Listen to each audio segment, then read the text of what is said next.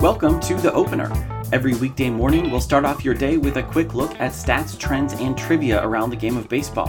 I'm Jeff Sackmann, and it's Tuesday, April 27th.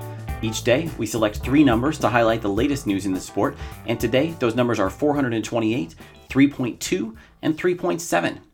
Our first number is 428 feet, the distance of Nate Lowe's first inning home run yesterday off of Shohei Ohtani. It's the first long ball the Angels' two way star has allowed since 2018, and the first extra base hit against him this year. It was only the second hardest hit ball of the game, about 1 mile per hour slower than a 113.8 mile per hour double off the bat of Ohtani himself. Coverage of Ohtani will always start with his two way prowess, and this year his bat has been better than ever. But after Lowe circled the bases, the Japanese star settled down to deliver his best start in almost three years. He threw the 21 fastest pitches of the game, touching 99 miles per hour and striking out 9 while walking only 2, a key improvement after issuing 11 bases on balls in his first two starts. He's still allowing plenty of hard hit balls, and when his ERA is adjusted for the quality of contact, the result is a modest 531. But more than ever, it looks like Angels fans might finally get both halves of the superstar they were promised. Our second number is 3.2 wins above replacement, the value of the Boston Red Sox pitching staff so far this year, as well as that of the Milwaukee Brewers staff before yesterday's 8 0 loss to the Marlins. While it shouldn't come as a surprise that two of baseball's most innovative and sophisticated front offices have found paths to first place four weeks into the season, they've gotten there via two very different routes. The identical pitching contributions are where the similarities end. The Red Sox have so far run up the offensive side of the Pythagorean ledger, outscoring every team in baseball except the Reds, while the Brew Crew are the second lowest scoring team in their own division.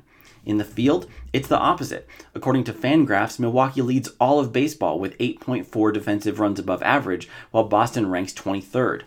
Connie Mack famously said that pitching is 75% of baseball, the sort of line that wouldn't even get him a baseball ops internship these days.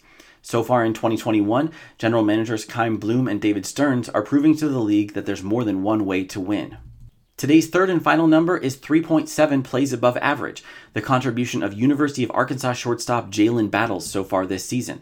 As a percentage of balls in play, it makes him the most valuable defensive shortstop in all of Division 1 and a big part of why the Razorbacks are 32 and 7 on the year and number 1 in D1baseball.com's rankings. Unfortunately for Battles' draft hopes, his bat hasn't made the same smooth transition to the SEC from two years at McLennan College in Texas. Against some of the strongest competition college baseball can offer, the righty has struck out in almost one quarter of his 160 plate appearances, roughly double his junior college rate.